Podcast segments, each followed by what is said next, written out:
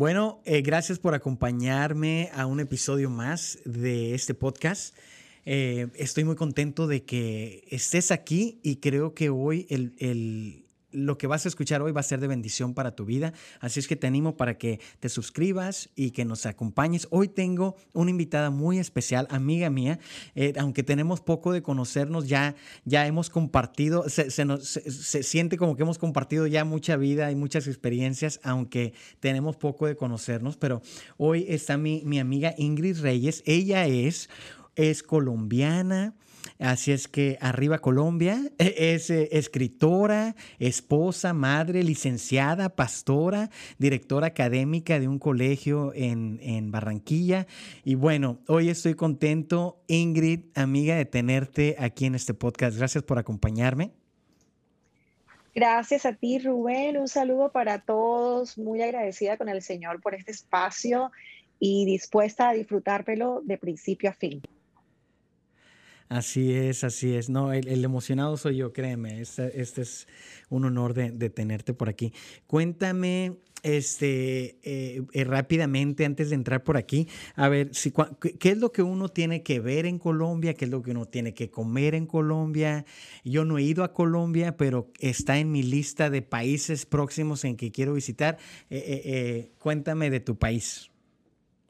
Colombia es uno de los países sin lugar a dudas más hermosos de esta tierra. Colombia tiene playa, Colombia tiene montañas, Colombia tiene eh, llanos, Colombia es un país donde hay una diversidad en gastronomía increíble.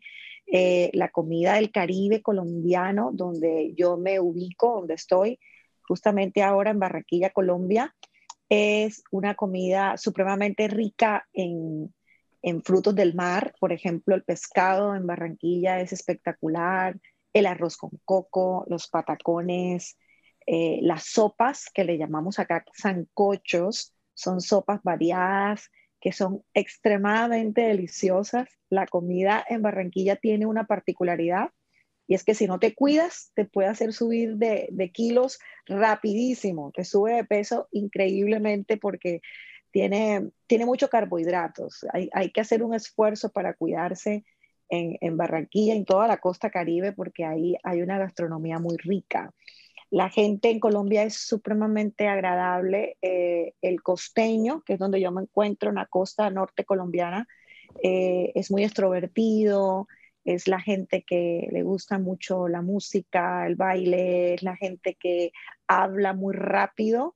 Si tú vienes a Barranquilla, y comparas cómo habla un barranquillero con alguien del interior, como por ejemplo un bogotano, tú encuentras que hay una diferencia increíble en la velocidad con la que hablamos. Así que te invito a, Colombia con tu familia, Rubén, y estoy seguro que, segura que te vas a, a divertir muchísimo y para nosotros sería un gusto de verdad tenerlos por acá y poderlos atender. Excelente, excelente. Por ahí vamos a estar, vas a ver que sí, vamos a estar por ahí eh, disfrutando de, tu país y tus comidas. A mí me encanta la, comida del mar y, bueno, ya, se, me está eh, se saboreando aquí la, comida tuya. Este, bueno, pues mira, eh, yo sé que tu tiempo es muy valioso. Quisiera tomar algunos temas contigo. Este, gracias, para empezar, gracias por acompañarnos, pero eh, yo te conozco, quisiera que la audiencia te conociera, así es que, ¿por qué, no nos, eh, ¿por qué no nos cuentas un poquito de tu vida? Sé que creciste en iglesia igual que yo, eres hija de pastor. Así es que eso lo tenemos en común. Y, por ahí estaba leyendo que eh, fuiste ordenada desde los 18 años, ¿correcto? Correcto, correcto, Rubén. Soy una hija de Dios, una mujer que porta un testimonio de restauración, eh, una mujer que es un milagro, un milagro del poder restaurador de Dios. Él ha sido mi ruta maestra para poder levantarme de los momentos más dolorosos de mi vida. Aprendí desde muy niña a amar a Dios, Rubén. Yo nací prácticamente en el Señor porque mis padres conocieron a Jesús cuando yo tenía dos años y mi padre era un hombre em, que se autodenominaba como ateo por algunas heridas y algunas condiciones de orfandad que él había vivido. Él sentía que Dios le había fallado porque su hermano pequeño había sido asesinado injustamente. Oh, Eso hizo que él hiciera una desconexión con Dios y desde muy temprano eh, se convirtió casi que en un perseguidor de todos los cristianos, pero tuvo un accidente laboral y él le estalla un cilindro de ácido sulfúrico y él queda prácticamente en estado de coma y le dan 48 horas de vida. En esos, en esos, en esos minutos, últimos minutos que iba a constituir su vida según la ciencia médica, mi padre tuvo un encuentro con Jesucristo. Mm. Y él en medio de ese encuentro le dice a Jesucristo que le dé una oportunidad para vivir y que si le da esa oportunidad, él va a servirle por el resto de su vida. Milagrosamente, eh, cuando se cumplían esas horas, mi padre despierta de ese estado y a los pocos días él comienza a tener una serie de recuperaciones en cuanto a sus heridas y quemaduras de manera milagrosa. Mi padre queda tres meses hospitalizado en una clínica y de allí sale completamente sano, caminando y dispuesto a servirle a Dios. Desde ese día jamás, jamás se apartó del Señor, dejó su vida de promiscuidad, dejó la adicción al alcohol, dejó la ira, por ejemplo. Mi papá fue un hombre transformado por el poder de Dios. Nunca mi madre tuvo problemas después con espíritus de adulterio, cosas similares, porque se dedicó a serle fiel a Dios. Hasta el último día de su vida vi servir a, mi papá, pues al Señor, lo vi servir. Y él murió en un, en un estado eh, que yo sé que él no quería morir así, porque fue en una clínica porque le da una insuficiencia renal por una diabetes mal cuidada y mi papá muere eh, debido a que tiene un paro cardíaco. Y ese día que mi padre muere, el 13 de mayo del 2003, yo tenía un año de haberme reconciliado con Dios porque estuve tres años apartada de Dios.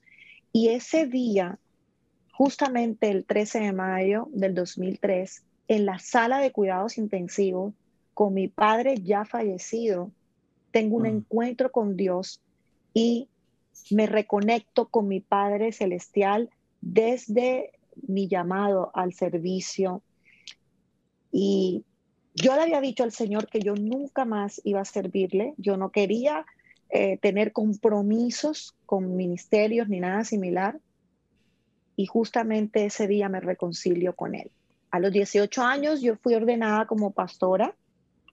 Comencé a servirle a Dios muy temprano, pero tuve un momento muy duro en mi vida que fue una ruptura.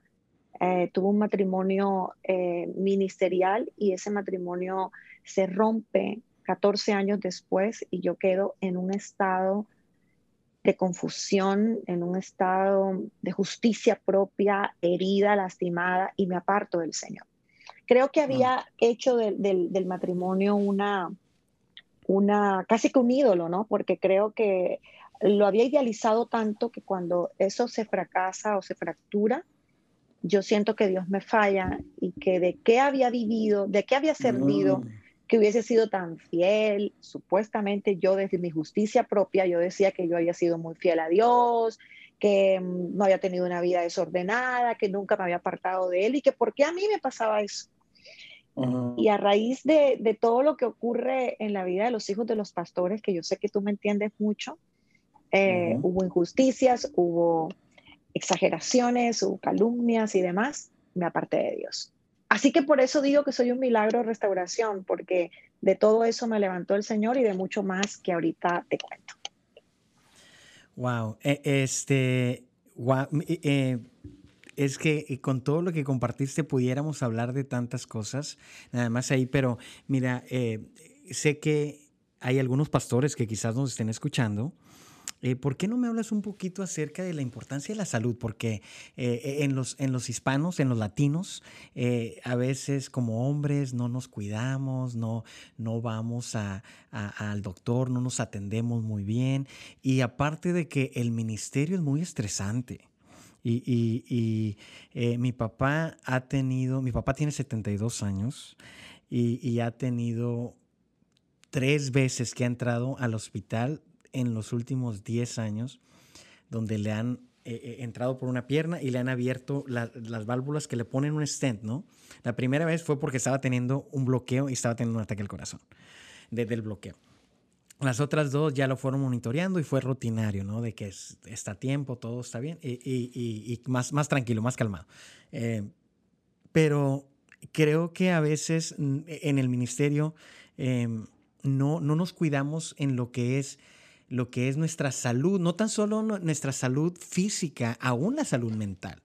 A mí me cambió la vida eh, hace años que escuché a un, a un pastor de, eh, americano anglo que, él decía, eh, toda, toda, toda persona en el ministerio, todo pastor y, em, matrimonio pastoral realmente debería estar en constante, así como terapia de, de, con, un psicólogo, ¿verdad? Cristiano, porque los ataques del enemigo vienen y, y afecta a tantos. Y ya tú, tú sabes, Ingrid, de que en estos últimos dos, tres, cuatro años hemos visto suicidios de pastores, hemos visto muertes de pastores muy jóvenes. Y entonces hay todo. Obviamente esto fue algo físico, pero también en, en el lado de, que es mental, emocional. ¿Qué, qué nos pudieras decir en, en cuanto a al cuidado, ¿no?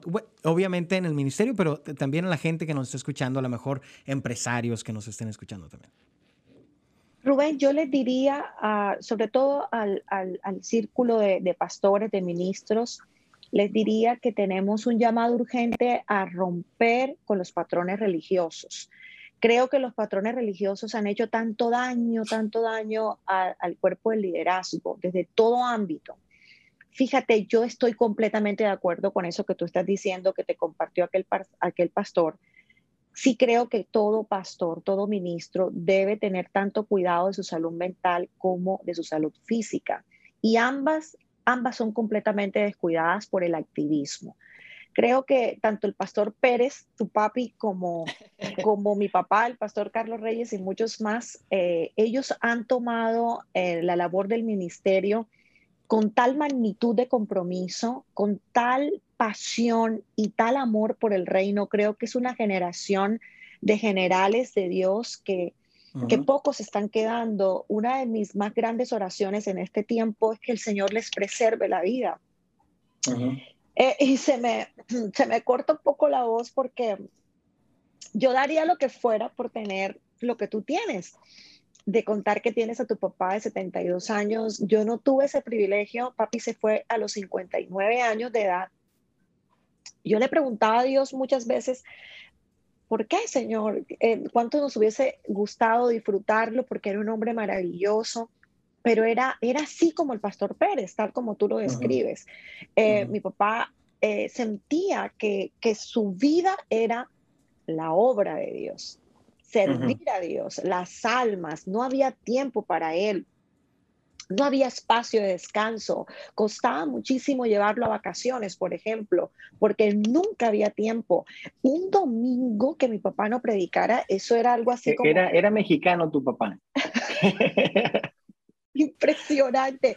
Yo sé que todo lo que te estoy diciendo te es súper familiar porque, porque yo creo que eso hace parte de una cultura eh, generacional muy marcada por, por, por, el servicio, pero ellos no se permitían los quiebres.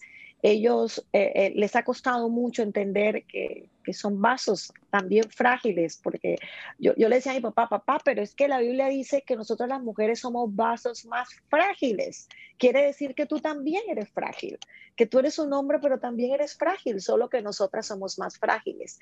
Pero se creía muy fuerte, muy fuerte. Y de hecho lo era, lo era. Yo les diría a todos que piensen en sus vidas y en cuán valiosos son y cuánta falta le harían a sus hijos si no están. Cuán duro nos toca a los que nos ha tocado vivir que ellos se vayan antes eh, y quedarnos con las manos casi que como que con las manos vacías, realmente no las teníamos vacías, pero las sentíamos vacías, porque vivíamos dependiendo de la fe de mi papá. Cuando mi papá se va, nosotros tres quedamos, ¿y ahora qué, Señor? ¿Qué hacemos? Eh, les digo a sus pastores, piensen en ustedes, registren los espacios de vacaciones, eh, dejen en, en caso aparte, eh, los cumpleaños de sus hijos, las fechas importantes, eh, eso no lo toca nadie, deben, deben ser muy celosos con la vida familiar, deben disfrutar de los días del cielo en esta tierra, pero cultivando los principios de familia, estableciendo prioridades. Eso no es pecado, no están ofendiendo a Dios porque un domingo no estén en la iglesia, sino que estén en un crucero con sus hijos, disfrutando de un tiempo de reposo y de descanso. He entendido, Rubén, que uno de los más grandes enemigos de la unción es el cansancio. Y en ocasiones tenemos que reposar para, para escuchar no solamente la voz de Dios, sino para que recuperemos el, el ánimo, la fuerza y el vigor del templo del Espíritu Santo que es nuestro cuerpo. Y creo que eso es necesario en todo liderazgo. Así que ese es el mensaje a cuidarse, a revisarse, a tener espacios para drenar, para hacer catarsis, para soltar sus emociones, aprender a gestionarlas y entender que somos polvo, somos barro y que nada pasa si decimos que tenemos un problema, una debilidad o una situación en la que necesitamos la ayuda de otros. Por eso estoy segura que rompiendo los patrones religiosos podemos tener una vida más tranquila, más auténtica y disfrutar del ministerio. Así es, así es. La verdad de que ha sido una bendición eh, seguir teniendo a, mis papás con vida y, este, y, hemos visto de, patrones religiosos eh, y a veces uno mismo de, crecer en la iglesia, de estar en tu globo. Eh, de repente eres el fariseo que andas ahí cuando Dios nos habla mal, ¿no? Ingrid, em, Vaya, para, para, seguir un poquito con, los temas, eh, tú, tú, nos platicaste que llegas, estás en un matrimonio ministerial que tiene una ruptura.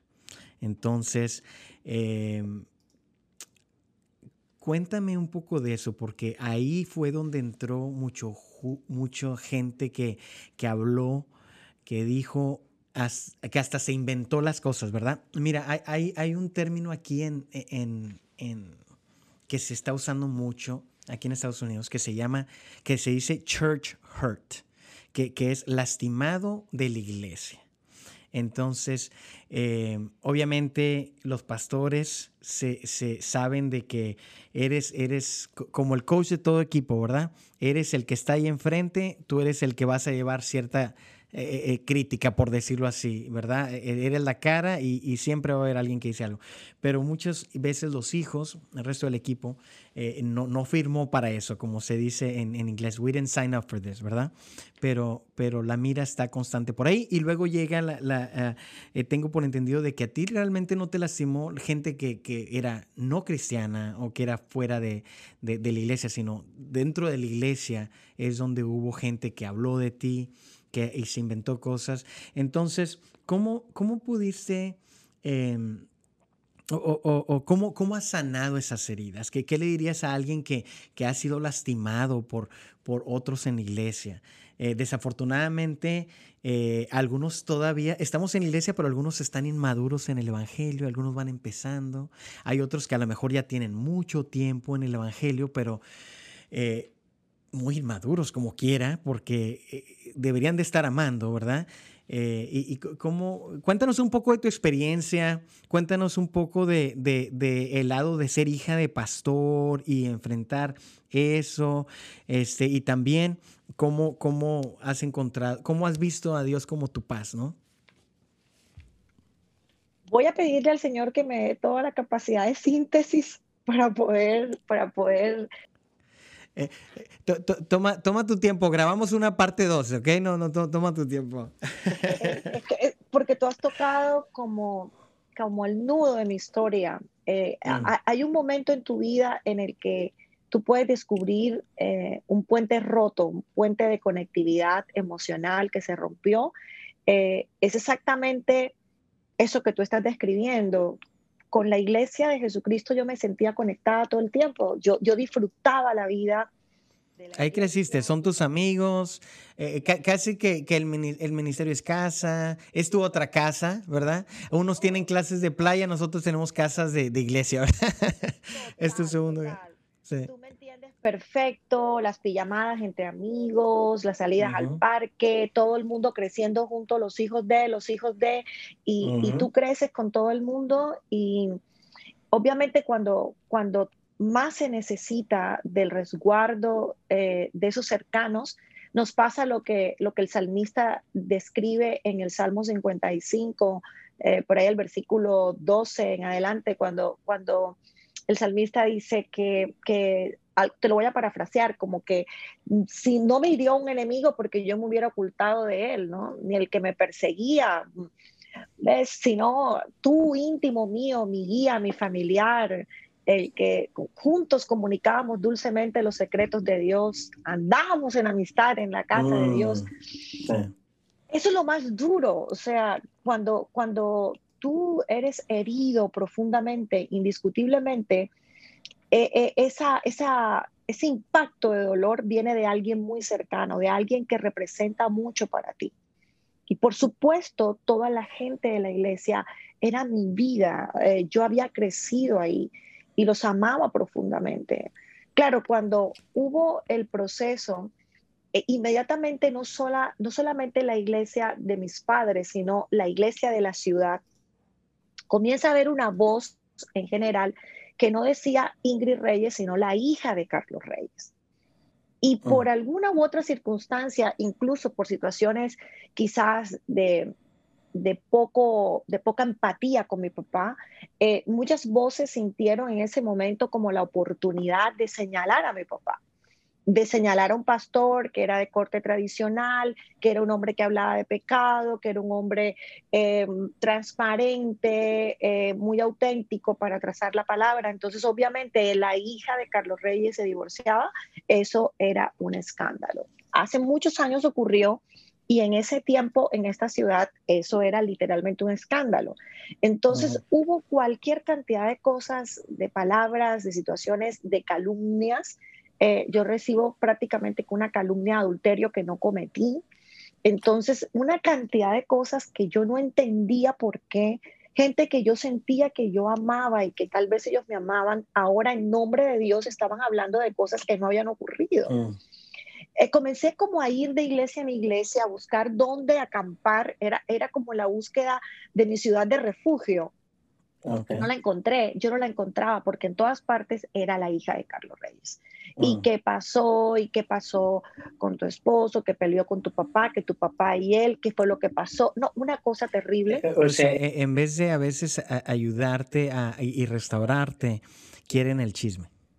Sí, fíjate, a veces somos el único ejército que, que toma a sus soldados heridos y, lejos de llevarlos a un sitio y curar sus heridas y esperar que se recuperen para que salgan nuevamente a la guerra, entonces somos nosotros mismos quienes nos destruimos, quienes nos acabamos.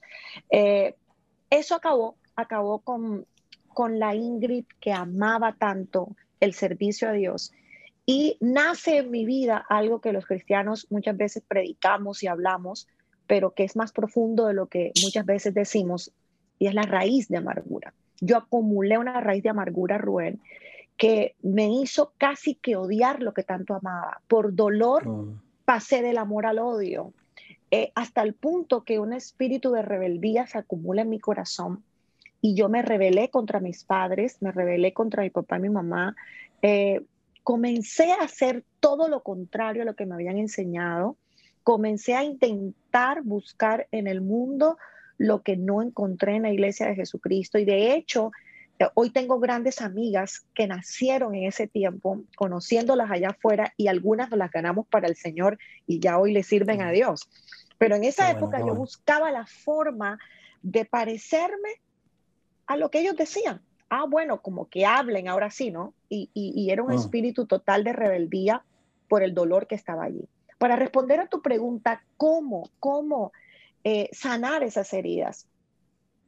Sí, eh, eh, realmente entonces dos, cosas. Em, ¿Qué le pudieras decir ahora, por ejemplo, a la iglesia en general? ¿Cómo debiéramos de ayudar a la gente, a los soldados caídos?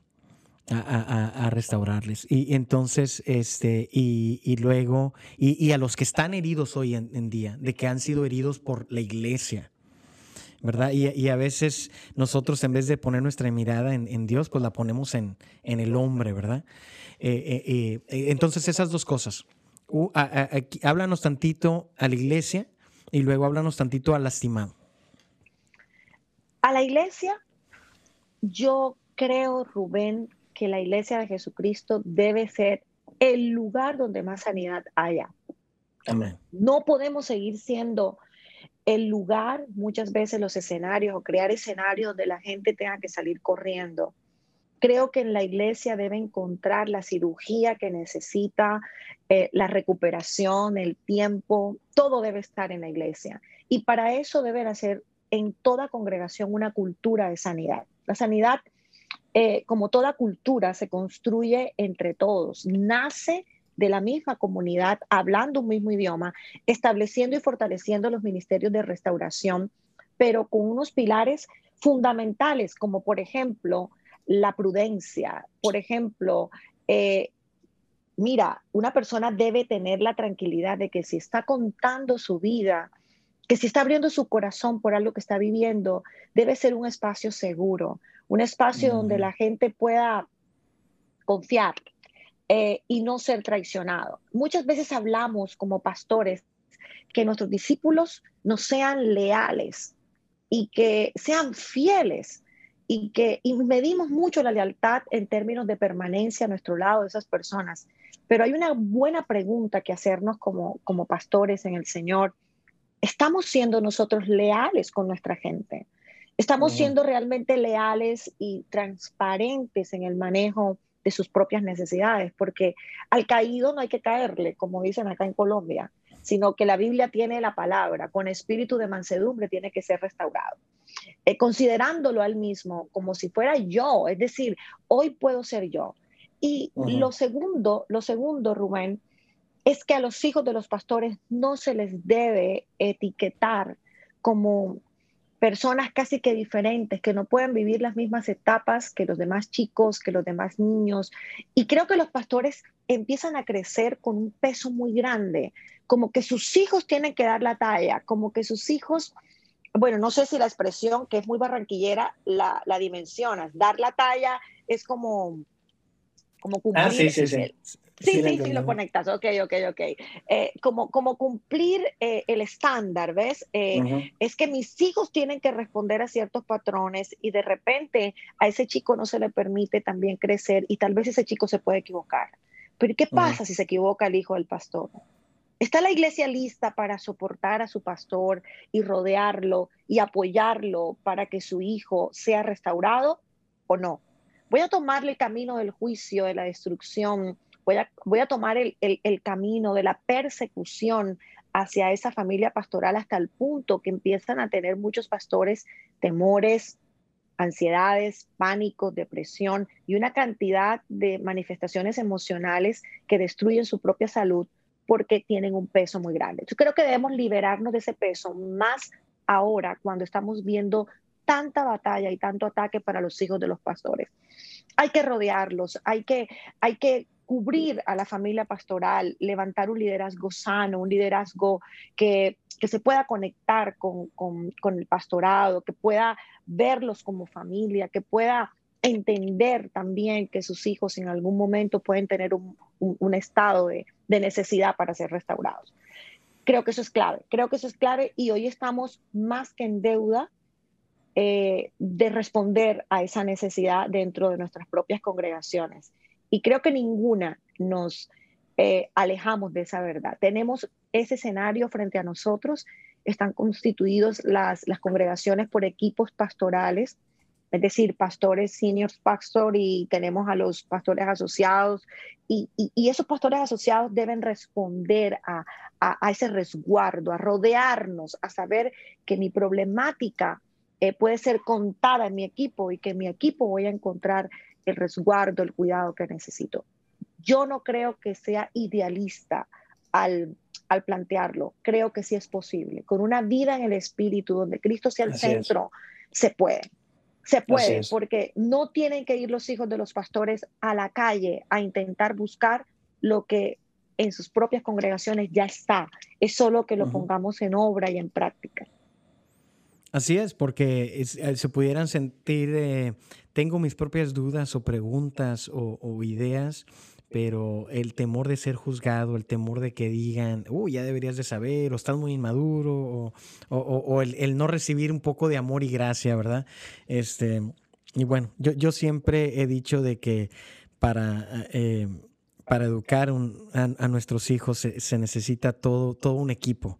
Entonces, tanto a la gente que, de los maestros, las maestras, eh, e, en secular, en la escuela dominical, los papás haciendo su parte, eh, tíos, y vaya, de repente algunos mentores. Y, creo que como la iglesia debemos ser esa extensión de comunidad eh, a bueno, a otros miembros de la iglesia, especialmente a, los jóvenes, especialmente a, los que van entrando en el Evangelio.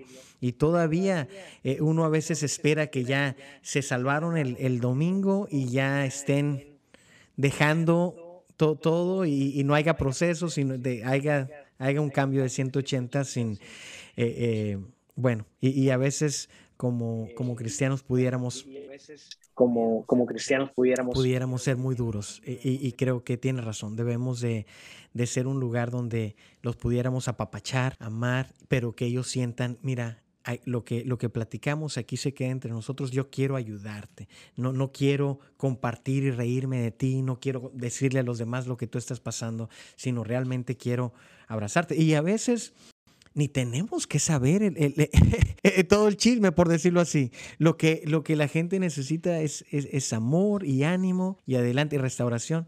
Y, y, como buenos latinos queremos toda la telenovela y, bueno, que, que eh, yo creo también, Ingrid, de que eh, estamos, estamos muy a tiempo de levantarnos como, como iglesia para, para ser esa iglesia de restauración ser, esos brazos de, Cristo que podamos abrazar y levantar y, bueno, de esa manera marcar la diferencia. Y, por cierto, muy bien toda esa aportación, pero quiero ir cambiando un poquito. Yo sé que tú eres directora académica este, de un, eh, colegio ahí, eh, se llama Boston International, ¿verdad? E, en, en Barranquilla. Este, muy, muy bueno, muy popular, por lo que veo ahí hasta se batalla ahí con, el cupo, pero eh, cuéntanos un poquito acerca de la importancia en la educación, eh, tanto en lo que es la educación eh, en, lo secular, la, matemática, ciencia, todo eso, pero también en la importancia de la educación bíblica, porque aquí se, dice de que en estos tiempos de, pandemia, aunque muchos siguieron con su educación en línea, realmente se ha perdido eh, quizás hasta un año de, educación, de que nuestros hijos y los jóvenes se han retrasado un año en su educación eh, académica.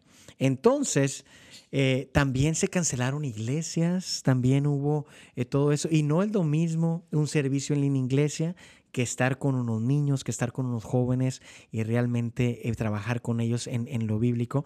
Entonces, si hay un retraso de un año en lo académico, me atrevería a decir que en lo, en lo bíblico, a lo mejor el retraso es peor. Entonces, eh, cuéntame, cuéntame eh, con tu experiencia y sabiduría un poquito de, cómo ves eso, la importancia, la importancia de, la academia y, tanto en lo secular como, como en lo bíblico? Bueno, Rubén, eh, yo soy educadora eh, de formación. Mi papá, la última obra que hizo antes de irse a la presencia del Señor fue eh, justamente la fundación del colegio. Él inicia el colegio en el 2002 y se va en el 2003.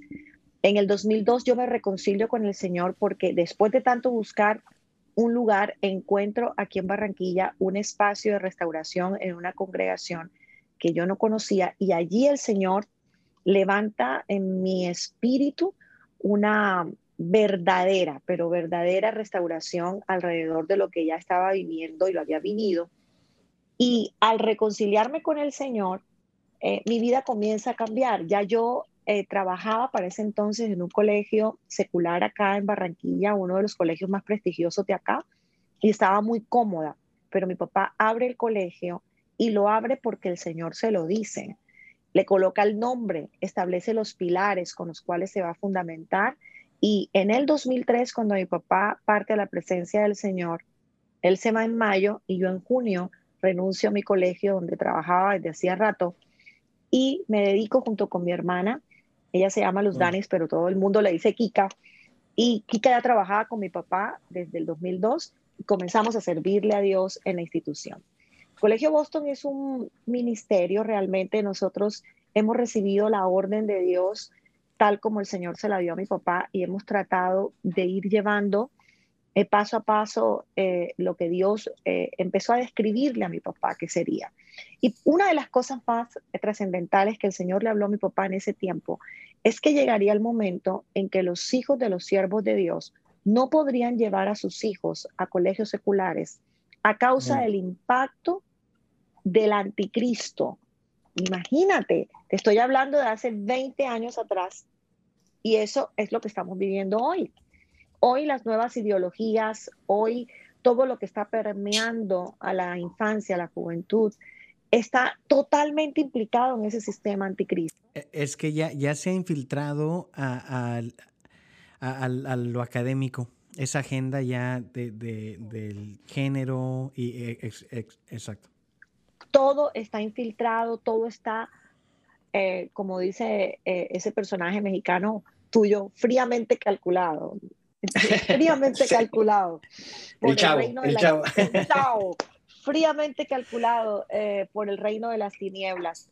Entonces la importancia de la educación cristiana hoy por hoy es indiscutible, es indiscutible. Eh, yo le digo a los pastores, a los ministros, que si definitivamente no tienen los recursos para, para ir sobre todo a escuelas em, cristianas, que son de corte privado, por ejemplo, en los Estados Unidos tienen un costo significativo. Eh, les digo, miren, es mejor ténganlos en casa, crean comunidad, reúnanse con dos, tres familias, utilicen esas excelentes plataformas que ustedes tienen para trabajar desde casa y, y establezcan comunidad y resguárdenlo porque la situación está bien compleja, muy compleja en términos de formación eh, creo que hoy el educador cristiano tiene el reto de mostrar a Jesús en el carácter, más que en el saber.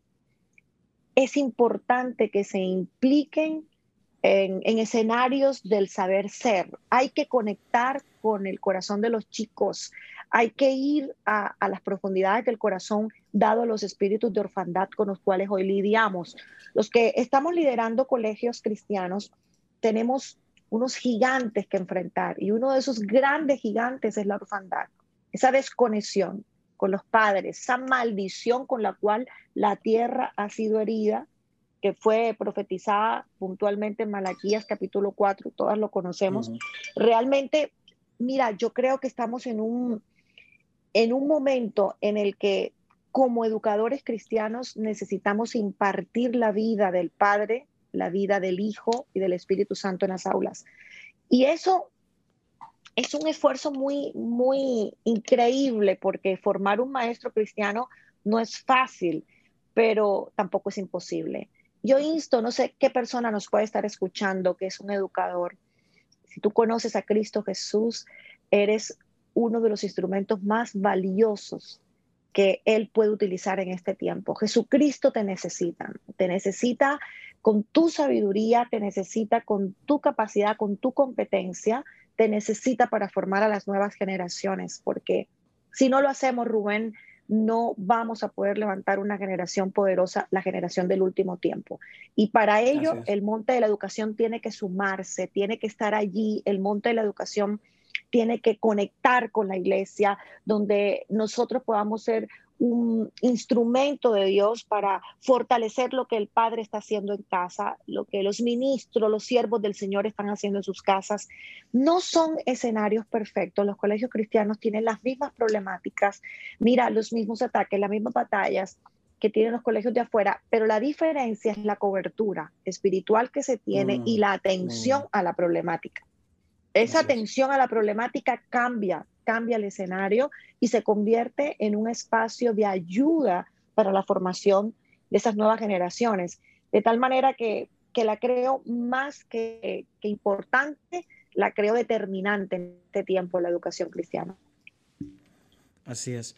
Eh, hay, estaba escuchando un, un, predicador que dijo hace tiempo eh, que Estados Unidos era un, un, país cristiano, se oraba en las escuelas, todo eso, y, dice, dice, ya estamos viviendo en los tiempos, y esto fue hace varios años que lo dijo, dice, estamos viviendo en los tiempos donde los, nuestros hijos, los hijos de, gente cristiana, si van a la escuela, es como cuando Sadrach, Mesach y Abednego se, eh, eh, se fueron a, a, a, Babilonia. Entonces, este, e, es, es, es, ir a un territorio ya hostil, un territorio pagano, y, y, luego esperar de que ellos se mantengan puros. Entonces, es muy difícil ya saber porque cada vez el, el pecado es más accesible y más permitido. Así es que eh, no de que no vaya a haber tentaciones ni malas amistades quizás en, un colegio eh, eh, cristiano, pero eh, vaya que, en los colegios de, seculares sí se ve a otro nivel. Entonces, Ingrid, creo que tú nos acabas de dar el, ánimo a los educadores a levantarse. Necesitamos más maestros y maestras cristianas. a, mí, yo recuerdo que a mí me impactaron mucho mis maestros. yo llegué a este país sin saber hablar inglés. Entonces, eh, recuerdo los maestros que, me ayudaron y que realmente eh, estuvieron ahí en los tiempos que yo lo necesité. Y una de ellas, eh, que, era, era esposa de un pastor. Que, su profesión era ser maestra. Entonces, no, me olvido, Miss Bayless, y luego tuve, tuve otro, otro maestro que, se apidaba igual que yo, Mr. Perez, y este, que, impactó mi vida de, de grande manera. Y, y, bueno, realmente otro lado que, quiero hablar acerca de la educación y tocar un poquito, no es, no es un programa político, pero creo que debemos de levantarnos y no quedarnos dormidos y ver qué es lo que se está enseñando, eh, e ir a votar, ir a, ver a, las, a, los distritos independientes, ir a, cuestionar los currículums y no quedarnos callados y nada más, bueno, pues no hay nada que se puede hacer, eh, eh, ¿verdad? Este, no sé cuál es la experiencia de ustedes en cuanto a, a, protestas o, a ir y, no, no, tan, no en protestas, pero, pero realmente en la importancia de, de, cuando va uno a votar en los, los, los superintendientes de escolares y eso tiene mucho que ver. Y muchas veces nosotros pensamos de que hay que votar por el presidente y te olvidas de todo lo demás, cuando realmente lo que más impacta a la comunidad local son los jueces locales, los, los mayores eh, eh, de aquí de la ciudad, eh, y, los superintendentes de, la, de, las escuelas, de los distritos escolares. Así es que no, no sé qué me pudieras decir. Yo sé que Colombia es un poco diferente, pero creo que también deberemos levantarnos ¿no? y poner atención en eso. Es lo mismo, mira, eh, la iglesia se ha venido quedando muy quieta. Eh, creo que por estar tan quietos muchas veces, a veces hasta discutiendo entre nosotros mismos, divididos entre nosotros mismos, mm. No hemos ocupado el lugar que nos corresponde socialmente. La iglesia está colocada por Dios, por Jesucristo, para marcar diferencia. Nosotros no podemos quedarnos callados. Creo que sí deberíamos levantarnos, todavía estamos a tiempo para hacerlo. Latinoamérica está viviendo un, deterioro a nivel de gobierno increíble donde eh, las fuerzas de las tinieblas y el ocultismo han venido haciendo cuerpo en nuestros pueblos y, estamos cediendo mucho territorio. Fíjate, hoy, particularmente hoy, eh, fui eh, advertida por parte de uno de los psicólogos del colegio que hay un grupo de estudiantes que está haciendo parte en secundaria, que está haciendo parte de un grupo cerrado de satanismo. Y ya mañana, ah. mañana en mi agenda de trabajo ya está conversatorio con los chicos, entrar a conversar con los padres, entrar a activar rutas, porque están metidos en las escuelas. Están metidos intentando meter ya eh, el microtráfico de drogas. Hay cualquier cantidad de batallas que estamos librando y como hijos de Dios la iglesia no se puede quedar de brazos cruzados. Tu hijo, tú tienes el derecho a educarlo, tienes el derecho a formarlo, tienes el derecho a establecer la palabra de Dios en su corazón, a sembrar lo que dice la palabra en su corazón. Y para ello necesitamos hacer cuerpo. La iglesia como novia, la iglesia de Jesucristo debe hacerse sentir en cada escenario donde está colocada. Estoy completamente de acuerdo contigo, no podemos quedarnos de brazos cruzados frente a todo lo relacionado con el gobierno. Creo que es la, labor de todo hijo de Dios hacer parte de escenarios de votación por gente que favorezca eh, los principios de familia, los derechos de la familia, los derechos de formación en la vida de los hijos. Por supuesto que no podemos quedarnos callados. Así es. Así es. Y, la verdad de que estoy sorprendido de todo lo que está pasando en el mundo. Hay una ley que se pasó en Canadá, no sé si has escuchado de, que ya, ya metieron a un pastor en la cárcel. Y entonces en, en Canadá, sea en la escuela o en la iglesia o en cualquier parte, si ya, ya pasó esto como ley. Entonces, si no, no, un adulto no puede influenciar eh, en la sexualidad de un menor. Entonces, por ejemplo, si, si, hay un menor que dice estoy medio confundido o no sé, soy niño pero pienso que debo ser niña o viceversa, eh, es, eh, un adulto tener una conversación con ellos te mete en la cárcel, aunque, aunque fuera su papá. ¿Qué loco está eso? Increíble. Eh, los días de, de, de la palabra se están cumpliendo. Son los días en los que realmente a lo bueno se le llama malo y a lo malo bueno.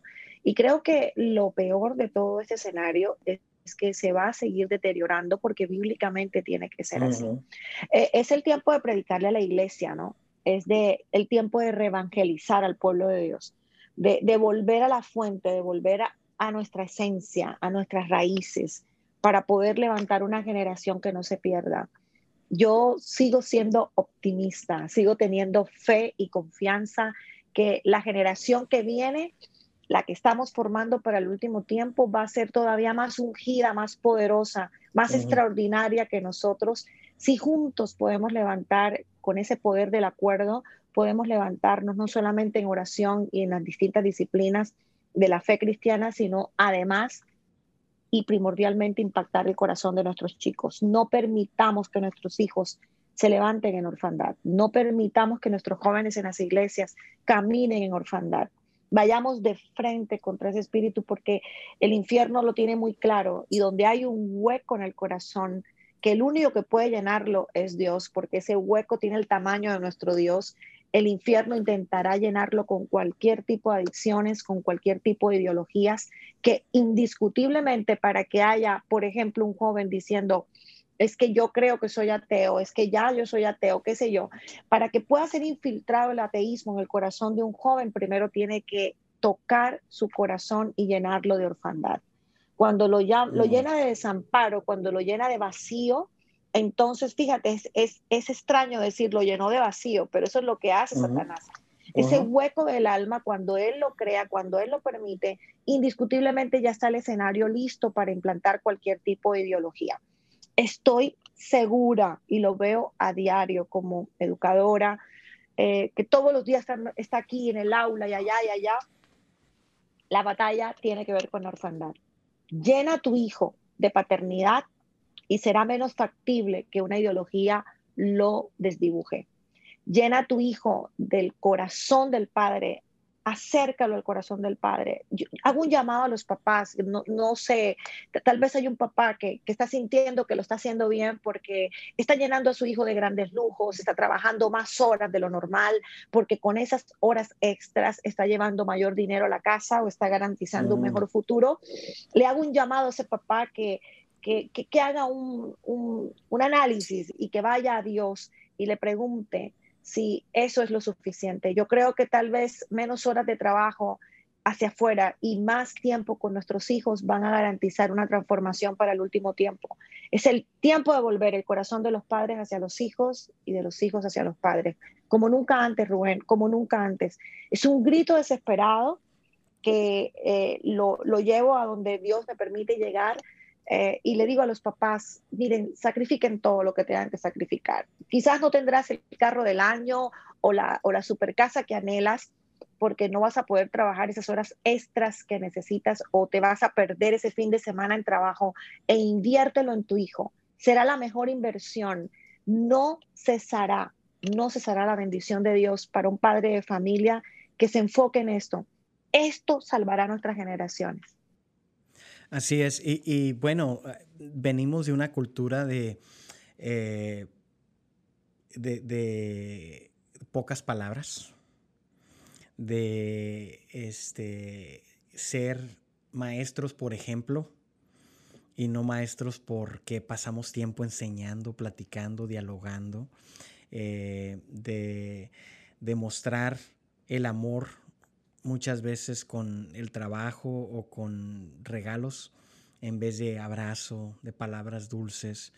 Eh, eh, eh, me, encanta el llamado que tú nos has hecho a los padres y es llevarlo más allá, ¿no? De, abrazar a nuestros hijos, nuestras hijas, em, besarlos, decirles que es, ese hueco tenemos que llenarlo. E, e, ese vacío tenemos que llenarlo. Entonces, no tan solo con, la palabra de Dios y lo bíblico, sino vivirlo nosotros también en casa y, amarles. Y porque si no, a nuestras hijas alguien más le va a llenar ese hueco. Eh, eh, a, nuestros hijos alguien más les va a llenar e, ese hueco y, que, que, y eso este, no, no los va a llevar a la perdición. Entonces, tenemos que llenarlo con amor, eh, con palabras. Eh, eh, igual, eh, no, no, que no los regañemos cuando lo necesiten, no que no los este, les demos la vara cuando, cuando lo necesiten, pero, pero estar presentes, me encanta cómo lo, lo has dicho tú, estar presentes en, su vida. Eso marca, eso marca la diferencia. creo que a pesar de, de, esa desdicha que describí al principio, de esa, de esa lejanía con, con, con la iglesia por este dolor que describí, creo que fue determinante para mi restauración el sello de papá en mi corazón. Mm. El sello de un padre en mi corazón, un padre que pudo tomar un domingo cuando tenía toda su congregación llena con más de 3.000 personas en un estadio aquí en Barranquilla, interrumpir un servicio de Santa Cena para decirle a toda una iglesia, quiero decirle, amados hermanos, que antes que pastor yo soy papá, que mi hija está viviendo un momento muy duro llamado divorcio, que mi hija está sufriendo y toda la familia también. Les pedimos que cierren sus labios, que no juzguen, que nos dejen vivir este momento, porque quiero asegurarles que si mi hija Ingrid algún día cometiera algo muy terrible, hasta el punto que pueda ser llevada a una cárcel, yo detrás de los barrotes de esa cárcel diré que ella es mi hija. Eso fue lanzado por un papá un 5 de mayo del 2002. Su hija mm. acababa de intentar acabar con su vida en la madrugada, sintiendo las voces del mismo infierno diciéndole que era la vergüenza de su casa. Y una voz de un papá, una voz de un papá interrumpió la desdicha cuando al corazón de la hija le fue sembrada una verdad. A mi papá en este momento no le está interesando tanto sus tres mil en congregación, sino que está apuntándole a mi corazón de hija. A las dos horas yo me estaba reconciliando, Rubén, en una congregación en esta ciudad. No fui capaz, no tuve el valor de correr a la iglesia de mi papá. Sentía la necesidad de correr a la iglesia de mi papá, pero tuve miedo de ser juzgada nuevamente y no quise correr allá. Corrí donde la iglesia, un amigo que me dijo, allá te van a recibir con amor y no les interesa si tú eres hija del pastor Carlos Reyes. Y allá llegué, Rubén, pero lo que Dios utilizó fue la voz de mi padre frente a tres mil personas diciendo, esa es mi hija. Por eso vivo segura, Rubén, que la paternidad es la clave, es el sistema divino que permite dejar herencia y legado. No podemos perderla, no podemos descuidarla, Rubén. Es el tiempo de hacer un llamado a todos y decir, mira, necesitamos a los papás. Tengo una carga por el corazón de los hombres. Tanto se habla del dolor de la mujer, del dolor, de la ruptura emocional de la mujer, pero poco se habla del dolor de un, de un, hombre. ¿Por qué a un hombre le cuesta dar amor a su hijo? ¿Por qué le cuesta abrazar? ¿Por qué le cuesta afirmarlo? Eso tiene una historia atrás que tiene que ser tratada y creo que los hombres de nuestras congregaciones deben sentir que, que en su congregación hay un ambiente seguro para recibir sanidad, porque recuperando al hombre, mira, recuperando el sacerdocio del hombre, nosotros podemos levantar a la generación que no le va a decir a Jesús, no te quiero, sino es la generación que se va a levantar para, para darle cara a lo, a lo último que viene para esta humanidad. Así es. Así es. Wow, poderosa palabra. La recibimos todos los papás y, hay, que, hay que hacer más, ¿verdad? Y, hay que estar ahí en la brecha, realmente. Eh, no tan solo en oración, sino en acción, así como lo hizo tu papá. Em, sabes de que em, eh, vivir en el ministerio, eh, estoy escuchando tu, historia y, regresando otra vez a lo inicial, ¿verdad? Es, este muchas veces eh, eh, en el ministerio eh, se pudiera decir, se necesitan esos momentos. Yo, recuerdo de que alguien dijo, mira, Dios, Dios me habló, un pastor dijo, Dios dijo que ame a mi esposa como él amó a la iglesia, que, que murió por ella. Entonces yo soy pastor, pero no vas a venir a hablar de mi esposa. No vas a ir a venir a lastimar a mi esposa yo voy a amar a mi esposa hasta la muerte, ¿verdad? Eh, eh, eh, este, pero es importante de que con amor y sabiduría nos levantemos y, bueno, eso que hizo tu papá muy valiente, lo aplaudo al pastor Carlos, que algún día lo voy a conocer allá en el cielo, ¿eh? Pastor Carlos Reyes. Así es que mira, Ingrid, bueno, eh, eh, yo sé que, ya no sé qué tanto llevamos acá con mi productor el tiempo. Llevamos 55 minutos y quiero llegar, a lo mejor ya esto es lo, último que hablamos, Ingrid, porque, este, mira, todo este dolor y todo lo que hemos hablado no se compara a, lo, a esta última parte de la entrevista. Uno de, e, el dolor, este dolor no tiene nombre. Este, y entonces yo quiero que que nos platiques un poco eh, de lo que ha sido la muerte, de, la muerte de tu hijo, el duelo, recuperarte, eh, escribir un libro que se llama Jesús ganó y dónde llega ese punto de quiebre. Hemos estado en la clase donde estamos tú y yo, hemos estado hablando de punto de quiebre y, vaya que, he escuchado ya esta historia y, mira, algo que dijo el filósofo Fred, eh, eh, eh, Fred, Nietzsche, es de que el que tiene un porqué para vivir puede soportar casi cualquier cómo. Entonces, y luego el, psiquiatra, Víctor Frank, Frankl, que, el, que, el que estuvo en, en los campos de, de concentración, Perdió a su esposa, perdió a su papá, perdió a su mamá, perdió a sus hijos. Y él, y él es el que escribe el libro de, del hombre en busca del, sentido. Eh, y él dice que en el campamento él se daba cuenta quién iba a sobrevivir y quién no. Y los que sobrevivían eran los que tenían un propósito por el cual vivir. Y los que sabía que iban a morir es porque ya habían perdido la fe y la esperanza. ¿Verdad? Ahora, Jesús viene y nos dice que nosotros vamos a vivir aflicciones y vamos a vivir ansiedades y vamos a pasar por estos tiempos. Dice, dice, pero confiad, Juan 16, 33, 33 dice, yo he vencido al mundo. Así es que e, es fácil decirlo, pero vivirlo. Tú, tú, eres, tú eres ese, ese Víctor, ¿verdad? Frank, tú has pasado por este campo, campo de concentración que se llama este, este dolor de perder un hijo. Cuéntanos un poquito de, lo que fue, este, cómo, cómo sucedió, cómo te diste cuenta y luego cómo detrás de eso nace ese propósito que te, que te da un por qué vivir. Y, y, y esa declaración de Jesús ganó. Wow, llegaste al punto que, que indiscutiblemente, como lo acabaste de decir, eh, no se compara con ningún otro dolor. Eh, yo, todo, todo, todo quedó siendo pequeño cuando hace un poco más de nueve años muere mi único hijo varón en un trágico accidente de tránsito con tan solo 21 años de edad. El Sergio Andrés era un joven muy guapo, un joven que amaba la vida, un joven amoroso, deportista, eh, y en el puente de las Américas en Ciudad de Panamá se va de colisión contra una camioneta y a, los tres, a las tres horas pierde la vida. Rubén, se me acabó el mundo eh, en ese solo instante. Eh, recuerdo que a él no le encontraron la forma de poderse comunicar con su familia porque en el lugar del accidente le robaron todo, su celular, todo.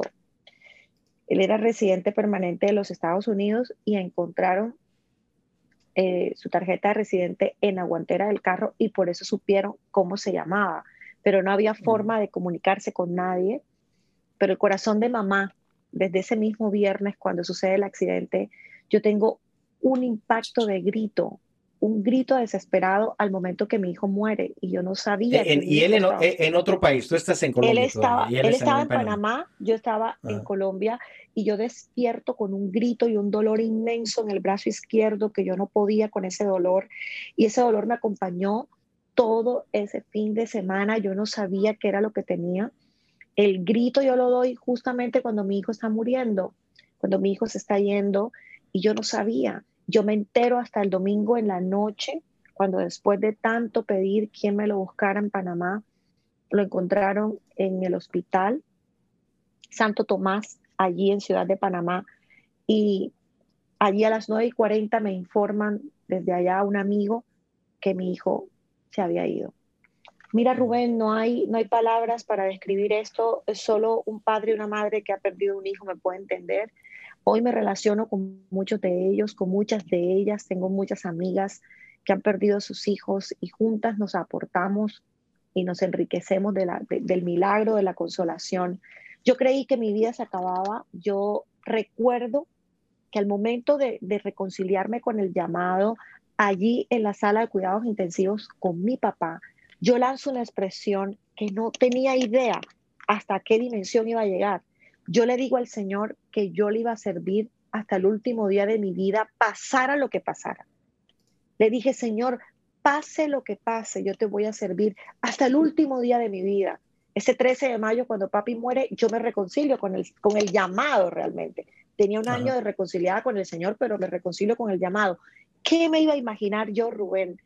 Que ese pase lo que pase tendría que ver con la muerte de mi propio hijo pase lo que pase, fue tan fuerte Rubén que nunca consideré alejarme del Señor.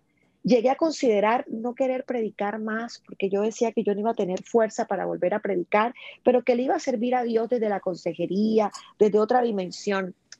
Pero nunca imaginé tampoco que al momento de reconocerlo en la morgue de ese hospital, dentro de mí nace un impulso que saca una voz que yo no, no le encontré en ese momento mayor explicación, porque salió de manera espontánea dos cosas. Señor, este es mi sac. Y lo segundo, Jesús ganó. Dije, Jesús ganó. Y Jesús ganó, se convirtió en un grito desesperado cuando yo lloraba. Y de eso me agarraba, me tomaba diciendo, Señor, yo sé que tú ganaste el alma de mi hijo. Sé que tú, Señor, lo levantaste. Sé que tú, Señor, estuviste allí. Y fíjate que el cuerpo de bomberos de Ciudad de Panamá tuvieron que sacar a mi hijo entre latas porque quedó completamente aprisionado su cuerpo en el vehículo. Ah. Y no se explicaba el jefe del tránsito de Panamá, no se explicaba por qué el cuerpo de mi hijo estaba intacto. Días después llega una palabra profética con una nota que dice, la gente experta no sabe, no se explica por qué tu hijo tiene el cuerpo intacto, intacto, frente a un pronóstico imposible, porque nadie se lo puede explicar, quiero decirte que tu hijo tiene el cuerpo intacto porque yo estuve allí, porque nunca estuvo solo, porque yo estuve con él, porque mi ejército estuvo con él y yo lo levanté. Jesús ganó, se convirtió en, un, en una verdad que transformó mi vida, Rubén, en una verdad que transformó mi duelo y transformó el dolor en realmente en un propósito. Hoy vivo más dependiente de Dios. Yo no te puedo decir que, que no recuerdo a mi hijo y que tú sabes, las lágrimas de mamá no pueden aflorar porque te estaría mintiendo. Llegan los días de la madre, el día de su cumpleaños o quizás un fin de año y está la silla vacía y en cada evento familiar está su silla vacía. Por supuesto que eso, eso genera eh, eh, esa sensación de, ya no está, de ausencia, pero no puedo decirte que, que no puedo sonreír, por ejemplo, porque Jesús ganó, me enseñó que Él iba a convertir mis lágrimas en un propósito para decirle a todo aquel que experimenta una pérdida, no solamente la pérdida algo tan significativo como un ser querido, sino la pérdida de una relación, quizás la pérdida de un trabajo, quizás la pérdida de un sueño, de un llamado, escúchalo, tal vez la pérdida de lo que tanto construiste durante muchos años y hoy no está. Toda pérdida necesita un proceso llamado duelo y en ese duelo, aunque fue diagnosticado patológico, Rubén, yo me arrastraba en el piso, me alaba los cabellos, yo tenía estadios muy complejos y muy comprometidos en mi salud mental, pero el Señor me levantó, Rubén, el Señor me levantó. Estuve aproximadamente 10 meses quieta en casa, no trabajé, no hice más nada que estar en casa, viviendo unos procesos de subidas y bajadas con mis emociones, pero durante ese tiempo, durante esos 10 meses, el Señor cambió mi corazón, Rubén. Yo creo que soy una mujer antes de la muerte de su hijo y otra después de la muerte de su hijo.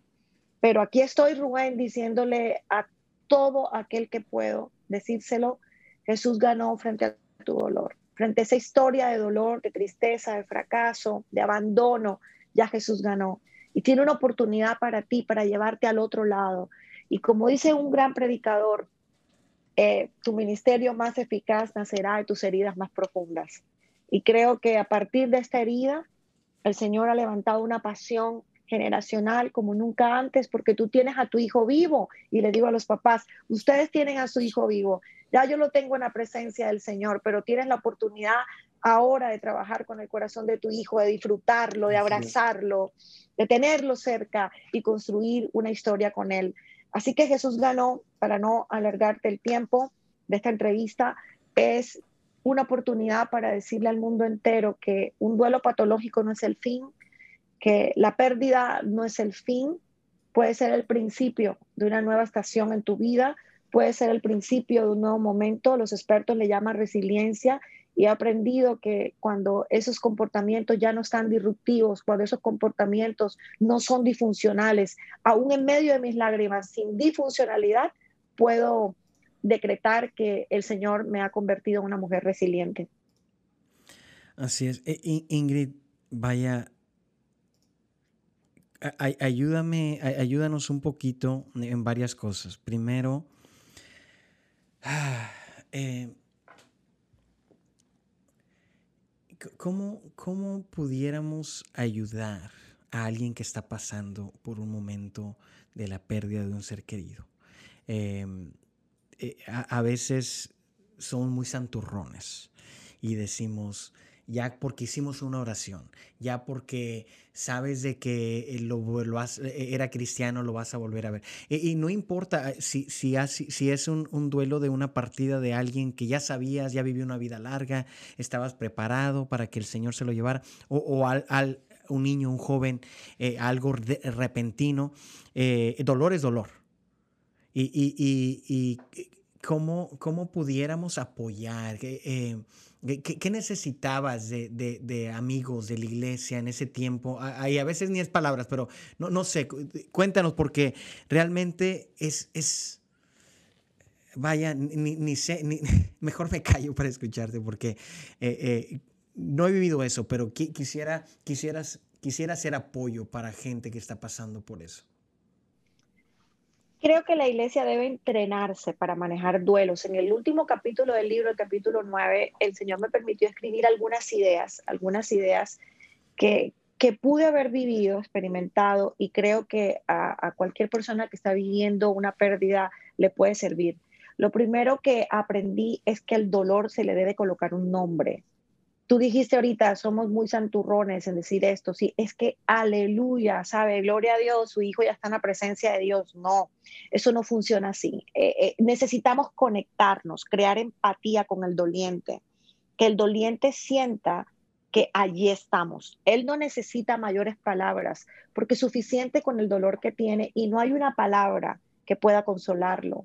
Lo que sí necesita es el resguardo y el amor de Dios a través de los brazos de la iglesia una iglesia sanadora, una iglesia que le permita al doliente llorar y ser él sin necesidad de ser juzgado.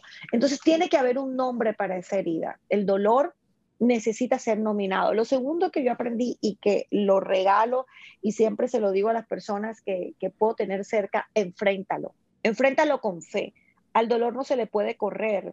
De hecho, hay una, una de las etapas del duelo, la negación. Y muchas veces utilizamos la negación, un mecanismo de defensa que nos hace creer que no tenemos la capacidad de, experimentar el, sentimiento como tal de dolor. Eh, y, algunos lo sacan como, y algunos ponen una pared como sarcasmo o, chiste, o, que, que igual es solamente una pared para no enfrentarlo. Es una pared. Y cuanto más postergues el enfrentar con duelo tu dolor, será peor para tus emociones, peor para tu salud. Hay que llevar a las personas a enfrentar el dolor, ese cactus que, que lastima en el momento, pero que opera como cualquier herida. Una herida en la piel no se puede tapar sin ser curada, sin ser tratada. De la misma manera tenemos que enfrentar el dolor, quizás nos va a doler, nos va a doler reconocer lo que estamos sintiendo, nos va a doler decir que hemos dejado de confiar en Dios, que sentimos que Dios nos falló, que sentimos que no ha valido la pena todo lo, lo, fiel que hemos sido a Dios porque Él finalmente hizo como quiso y se llevó a nuestro ser querido. Hay que permitir que el doliente lo diga, no es un pecado, no hay que llenar a la persona de más cargas. De las... David, David lo, dijo, lo, eh, eh, vemos en la Biblia, David... Eh, por supuesto, por supuesto, hasta que tuvo, tuvo que entender, yo, exacto, yo no, yo no puedo ir a él, e, él no puede venir a mí, yo iré a él, es decir, hasta que ya dice la Biblia que no estuvo más triste, es decir, experimentó el duelo, porque el duelo es un proceso que no podemos obviar. Luego yo em, aquí en el libro tengo la oportunidad de explicar a las personas que tienen el momento tan doloroso que, están viviendo, que finalmente ellos decidan vivir un día a la vez. Cada día tiene su propio afán. No, hay que colocarle eh, unos patrones em, tan complejos, porque el duelo es un proceso natural que no se vive exactamente igual en todo el mundo porque cada persona tiene unas improntas emocionales, tiene experiencias con el dolor previas, eh, esa persona tiene un temperamento, tiene, tiene unos esquemas, unos paradigmas, eh, eh, tiene algunas fortalezas emocionales que ha creado o espirituales que ha creado. En fin, cada persona necesita elaborar su propio camino de duelo. Y somos nosotros como iglesia quienes debemos estar listos para, para entrenarnos y, ¿por qué no?, tener en nuestros equipos psicólogos entrenados en duelo entrenados en pérdidas, gente con trabajo en tanatología, el, ejercicio de entender las pérdidas, de procesar las pérdidas, porque la iglesia finalmente lo necesita. Eh, entendí que no solamente eh, tendría que vivir ese día a la vez, sino que en ese día a la vez estarían mis encuentros sanadores, mi diario del duelo, mi tiempo a solas con papá, el permitirme llorar sin sentir que soy juzgada. Eso es clave, porque la culpa, Rubén, hace parte de todo proceso de duelo. Y cuando eh, eh, implicamos a, esa persona en una condición de casi de, de, ofensa ante Dios porque está llorando, porque está aferrado a ese ser que se fue, mira, hacemos un daño a veces hasta en el nombre de Dios y no respetamos el dolor. El dolor tiene un curso, Rubén. El dolor es como el desierto. Un día terminará si es tratado y pasarás al otro lado. Ese día llegará, pero ese día no llegará en solitario. Necesitarás compañía. No se necesita mucha gente, pero sí gente muy sabia, gente que tenga la capacidad de escuchar la voz de Dios. Porque cuando llegas a estar conectado con alguien, será más fácil entregar tu pérdida, que será ese momento de resolución en el que decides entregar tu pérdida al Señor y le dices, yo te la entrego como una ofrenda. Este es mi hijo que te entrego como una ofrenda. Ese día fue maravilloso, Rubén, cuando pude decirle a mi Padre Celestial, te lo entregué, te entregué mi mejor ofrenda. Es que tú eres tan valioso, Padre, tan perfecto, que te di lo mejor de mí. Mi ofrenda, mi hijo, es una ofrenda delante de ti. Mira, ese día llega, pero ese día llega después de un proceso, de un curso donde el instrumento que Dios utilizará serás tú mismo como ministro, como líder, como compañero de batalla de ese doliente. Esa persona se sentirá tranquila de ser el mismo, de poder contar cómo se siente, porque quizás un día se puede sentir un poco más fortalecido, pero hay otro día que decae, hay otro día que dice, no sé qué me ha pasado, porque hoy siento que he retrocedido. Ese es el duelo. Son avances y retrocesos en un tiempo que culminará. Llegará el día en que el duelo pasará y tendrás nuevamente una vida funcional. Podrás seguir caminando, pero habrás hecho el proceso. Si no haces el proceso en el tiempo, tu organismo te lo va a cobrar, tus emociones te lo van a cobrar. Y tener una resolución de un duelo es una oportunidad que todo doliente se debe dar para poder cumplir su propósito en esta tierra. Por ahí voy, Rubén, por ahí voy, Rubén. Eh, he llegado a la consigna de saber que cuando cumplo estos momentos, entregar mi pérdida al Padre Celestial, puedo vivir en plenitud, aunque haya una parte de mi corazón que ya no está, porque la pérdida de un hijo, Rubén, es como la mutilación de un corazón. Hay una parte que ya no está, ¿ves? Pero Jesús lo llena todo y, y su fuerza nos sostiene. Cuando pasamos al otro lado, nos convertimos entonces en una voz que le puede decir a otro que hoy llora, yo estuve allí, no estuve solo, Jesús estuvo conmigo, pero tuvo gente, uno, dos, tres, que estuvieron allí que pudieron ser un instrumento de Él para que hoy esté en plenitud. Dependiendo de Dios, un día a la vez, Rubén, eso es clave, un día a la vez. Un día a la vez. Y, cada quien tiene su tiempo y su proceso. Eh, entonces, eh, entender eso. Ingrid, ¿cómo podemos encontrar tu libro? Eh, Jesús ganó. ¿En Amazon? Sí, en Estados Unidos llega por, por formato impreso en Estados Unidos. Fuera de Estados Unidos, eh, solo formato ebook, pero, pero por Amazon lo pueden adquirir. Jesús ganó. Eh, será un privilegio para mí, un regalo del cielo, que alguien que nos escuche lo pueda, lo pueda leer y que pueda decir conmigo que Jesús ganó frente a toda pérdida, frente a todo proceso, por doloroso que sea, Él ganó. Y realmente hay gente que eh, para ellos se les está cayendo el mundo y, solamente perdieron eh, un noviazgo. Eh, alguna jovencita y hay alguien que, perdió un matrimonio y hay alguien que perdió un trabajo, pero eh, Jesús ganó y, me encanta, me encanta el título y más que nada me encanta de dónde, cómo llegas a, esa parte, que, que, aunque era una declaración en ese momento en, en el morgue, eh, no sabías eh, eh, el, propósito final de, esa frase. Realmente ahí nada más estabas, como dijiste tú, como una declaración profética que, que, dices, no sé de dónde salió. Y dentro de mí yo dije, de, tu espíritu, o sea, del Espíritu Santo que, está dentro de ti.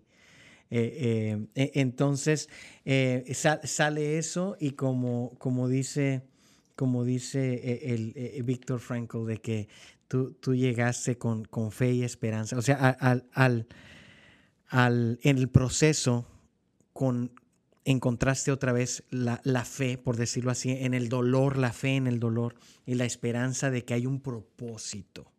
Entonces eh, es, es muy difícil vivir la vida sin tu hijo, pero con propósito las sigues enfrentando adelante.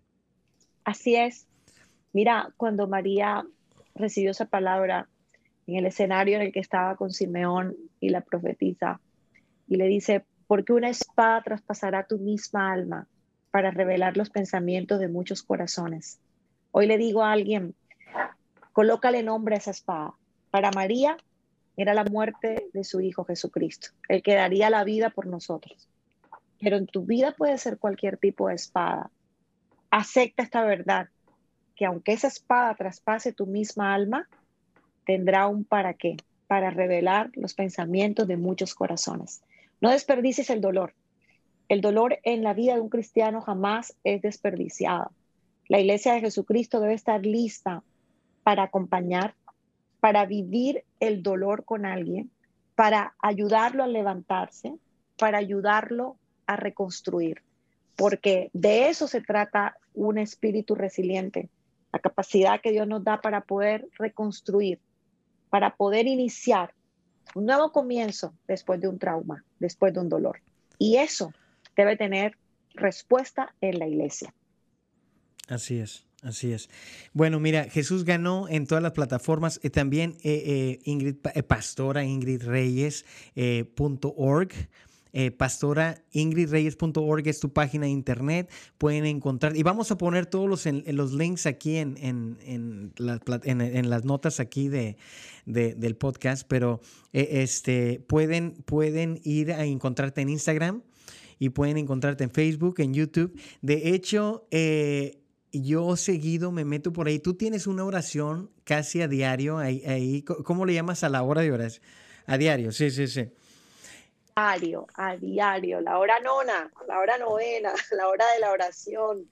La hora nona nació en pandemia, Rubén, y sí, todos los días a las 3 de la tarde tengo mi, mi espacio de mayor disfrute del día y es orar, orar por la familia. Tengo, tengo mucha carga por la familia y creo que que podemos levantar muros de intercesión por nuestros hijos, por nuestras nuevas generaciones.